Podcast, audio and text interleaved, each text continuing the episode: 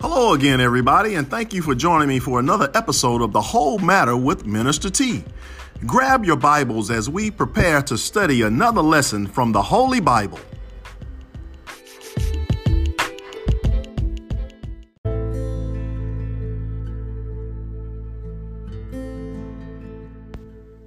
Our lesson this week comes from 1 Peter chapter 4 verses 7 through 11. I'll be reading from the New King James Version of the Holy Bible. And it reads, But the end of all things is at hand. Therefore be serious and watchful in your prayers. And above all things, have fervent love for one another. For love will cover a multitude of sins. Be hospitable to one another without grumbling. As each one has received a gift, minister it to one another as good stewards of the manifold grace of God.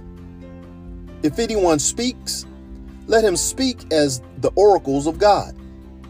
If anyone ministers, let him do it as with the ability which God supplies, that in all things God may be glorified through Jesus Christ to whom belong the glory and the dominion forever and ever.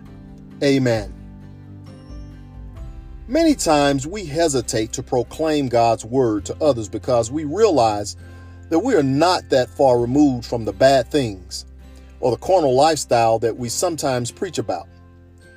The enemy wants to remind us of those past failures so that he can paralyze us and prevent us from proclaiming God's word.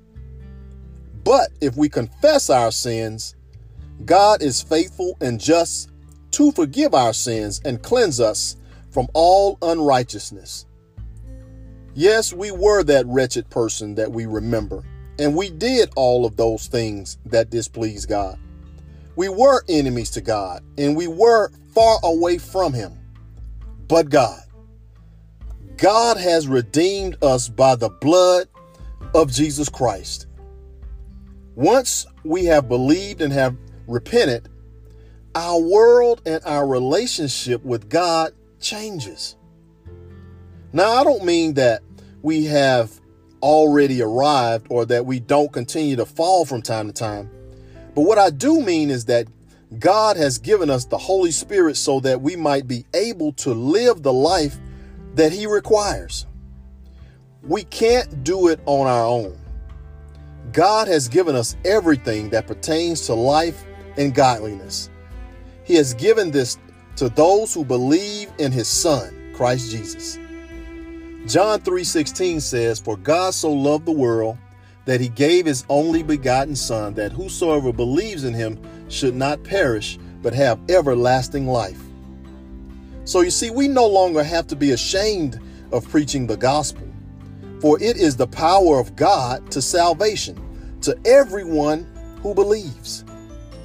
Therefore, I don't have to be fearful of my past, for God has not given me the spirit of fear, but of power and of love and of a sound mind. I've learned that in these last days, we don't have the luxury of being hesitant. We must spread God's word while we have time. Otherwise, many will be lost. So, yes, I make mistakes and yes, I'm flawed. But because I present myself to be used by God, He has cleansed me and made me a vessel useful in His service. Now I can boldly proclaim the gospel of Jesus Christ because it is not my story, but His story. I thank God for allowing me the opportunity to share the word with you today. I pray God's blessings upon your life. In Jesus Christ's name we pray. Amen. And thank God. Bye bye.